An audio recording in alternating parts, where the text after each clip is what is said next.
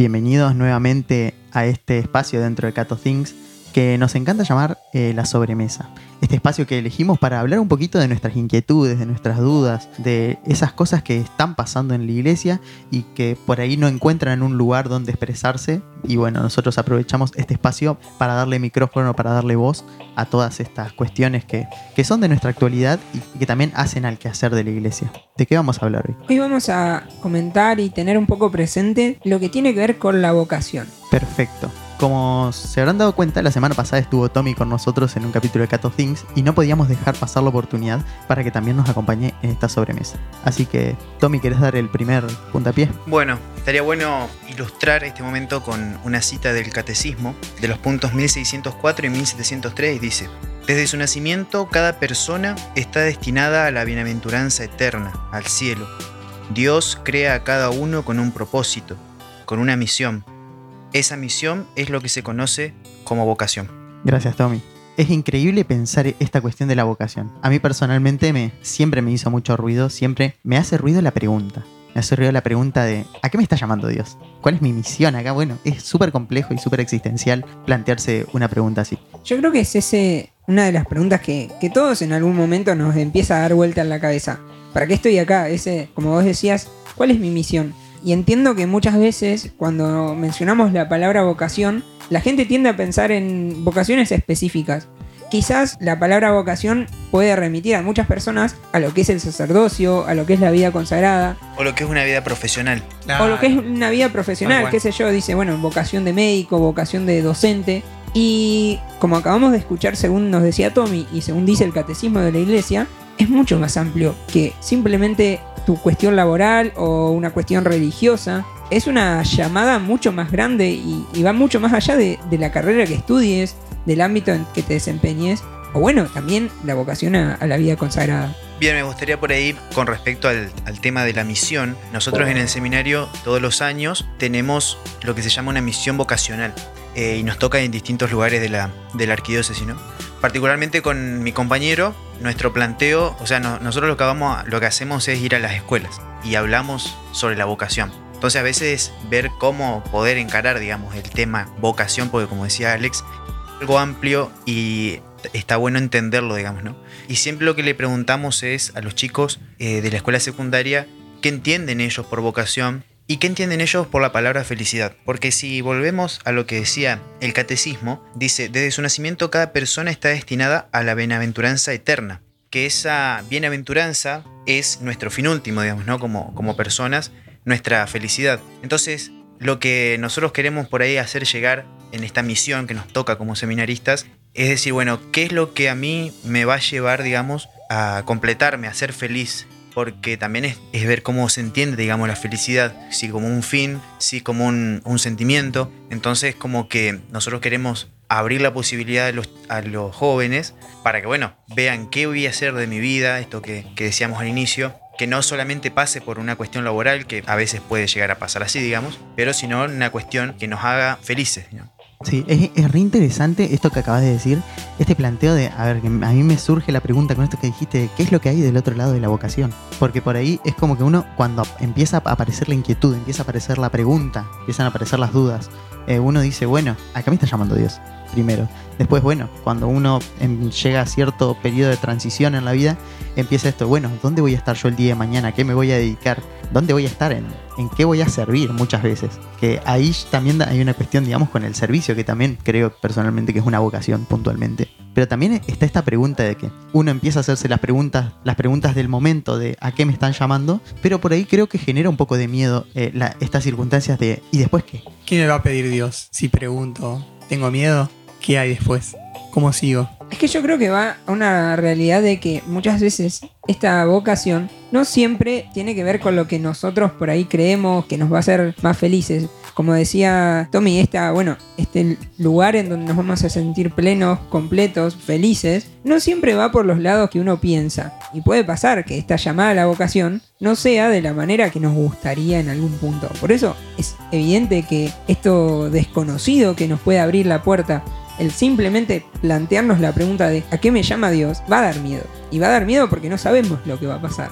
Y va a dar miedo porque a veces nos puede estar llamando a cosas grosas. Y yo creo que el desafío de la vocación, más allá de primero descubrirla, que creo que es lo más importante, saber, bueno, saber escuchar a Dios, saber escuchar, como hablábamos también en uno de los primeros capítulos de Sobremesa, los signos de los tiempos, los signos que Dios nos da. Y después tener la valentía de saber seguir ese descubrimiento, que no es poca cosa. Creo que está al mismo nivel de, de descubrirla. Primero descubrirla por lo que significa y una vez descubierta esta vocación, que incluso se puede ir descubriendo a lo largo del tiempo, ¿no? Yo considero que no hay un momento así que te iluminás y ya sabes que vas a hacer toda tu vida, pero tenés que también tener la valentía y poder seguirla, que es también una parte muy importante del llamado a la vocación. Sí, con esto que dice Alex, se me viene también el tema de la confianza en Dios. Yo particularmente les, les cuento, cuando yo iba a ingresar al seminario, unas dos o tres semanas antes, me puse a pensar muchas cosas otra vez, que ya había pensado, que ya me habían aparecido durante el, camino previo al, seminario, y como que me dio un, cierto temor, digamos, un miedo, y dije, no, me parece que no voy a entrar porque no, no me siento seguro de mí mismo. Como que no me va a salir, me va a costar, me va a costar el estudio, me va a costar esto, lo otro. Y bueno, y pensaba, ¿no? Que si Dios me llamó, no me va a abandonar, digamos, ¿no? Entonces cuando uno tiene la certeza de que, como decía Alex, de descubrir qué es lo que Dios quiere y ponerse de acuerdo con Él y querer cumplir su voluntad, yo creo que Dios no se separa de nosotros. Entonces, y nos mantiene con, con su gracia. Que nosotros durante el camino, digamos, tenemos eh, debilidades eh, o nos agarra el miedo, a veces tenemos nuestros proyectos personales durante el camino y nos damos cuenta de que Dios tiene pensado otra cosa para nosotros y, y está en nosotros querer abrazar, digamos, la, la, vocación como Dios quiere y no como nosotros queremos a veces. Sí, está muy bueno esto que decís también de que esto de que también, bueno, eh, viene de la mano de esta pregunta que hacía yo de encontré la vocación, sé, sé para dónde. Y, pero después que está, está bueno saber, digamos que, a ver, no solamente Dios está en la pregunta, sino también en el proceso que viene después. Y que obviamente, bueno, tiene que estar en la, en la respuesta, ¿no? Es maravilloso también pensar esto de que el mismo que te llama es el mismo que te va a agarrar la mano y que te va a llevar por un camino que quizás vos no conocés, pero que justamente va a estar lleno de, todas estas incertidumbres, todas estas dudas, porque obviamente creo que no existe, o sea, sea la vocación que sea, no existe ningún camino perfecto ni fácil, y que todos los caminos, digamos, de alguna forma tienen sus piedras, tienen sus espinas, tienen situaciones, digamos, que nos van a poner entre la espada y la pared, donde vamos a tener la duda de, che, es por acá, realmente es por acá, esto es realmente lo que vos querés. Pero que muchas veces, o al menos en mi consideración, incluso esas mismas debilidades, esas dificultades, esos obstáculos que aparecen en el mismo camino de la vocación, cualquiera sea esta, son en algún punto también confirmación de que vas en el camino correcto. Yo creo que una de las principales maneras de darse cuenta de que algo está raro es que vaya todo perfecto. Creo que, es una situación clave. Cuando vos ves que las cosas van demasiado bien, empezás a sospechar, porque decís, esto es demasiado fácil. No es por asustar, digamos. Pero... está bueno, está bueno. Es una pregunta también, como te animás a ver si realmente tal cosa va así o no, preguntarte vos mismo a, Dios, en, por ejemplo, en la, confesión, por ejemplo, hablando con un cura, si fuera que va por ese lado alguno, mire qué tal, consultarle, me pasa esto, me pasa lo otro, siento que tal cosa en mi vida, mi, historia, cosas así. Esas preguntas, bueno, le puede ayudar a uno para rever cómo está yendo su vida. Tal cual, y creo que los obstáculos son también una manera de hacer más firme la decisión.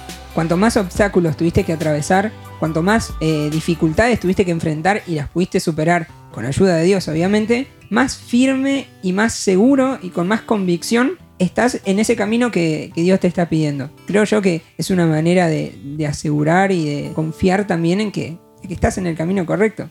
Sí, con, respecto a lo que dice Alex, eh, por lo menos en, mi experiencia o en estos tres años de, de seminario, uno obviamente siempre se vuelve a preguntar eh, o vuelve sobre algunas preguntas sobre la formación sacerdotal o sobre la vocación sacerdotal y muchas veces no te sentís inseguro o lo que sea, pero eh, uno se da cuenta, eh, siguiendo lo que decía él, que Dios se manifiesta en personas, en cosas que vos decís, bueno, yo creo realmente que va por acá que voy bien. Obviamente que siempre va a haber cosas que trabajar, que corregir, pero eso es también a su tiempo y entender que los tiempos del hombre no son los tiempos de Dios. Porque muchas veces queremos quitar cosas que tal vez hay que quitarlas, pero no es el tiempo de, Dios para eso, ¿no? Entonces también saber que hay un proceso para cada uno y saber abrazar, vuelvo sobre lo mismo, ¿no? Abrazar la, la voluntad de Dios. Eh, para ir cerrando, me quiero quedar con, con, esta idea de que primero, de que en todo este proceso que estuvimos haciendo durante, durante esta sobremesa, de que creo que el paso uno está en animarse, bueno, a escuchar la voz de Dios y que escuchar la voz de Dios sí o sí te va a pedir, digamos, para tu vocación, que salgas de tu zona de confort. Y yo creo que el primer paso también es animarse a hacerse la pregunta. Puede ser que estés cómodo, puede ser que tengas tus proyectos, puede ser que tengas tu plan de vida, pero anímate a preguntarle a Dios si ese plan que tenés en tu cabeza es lo que Él pensó para vos. Tal cual, tal cual. Poder preguntarnos para que, más que nada, puede haber dudas, pero preguntándole a Dios y acompañado, te puede estar más tranquilo, por lo menos uno, en el camino. No vaya a ser que, que la respuesta y todo lo que siga sea mejor que el lugar en el que estás. De eso se trata, es que seguro que va a ser mejor, si viene de la mano de Dios. Si Dios lo quiere así, perfecto. Creo que hasta aquí hemos llegado en esta edición de la sobremesa. Otra vez, gracias Tommy por compartir con nosotros. Gracias a ustedes también por, por dejarme hacer mis aportes. Así que nos estaremos encontrando en alguna otra sobremesa. Hasta pronto.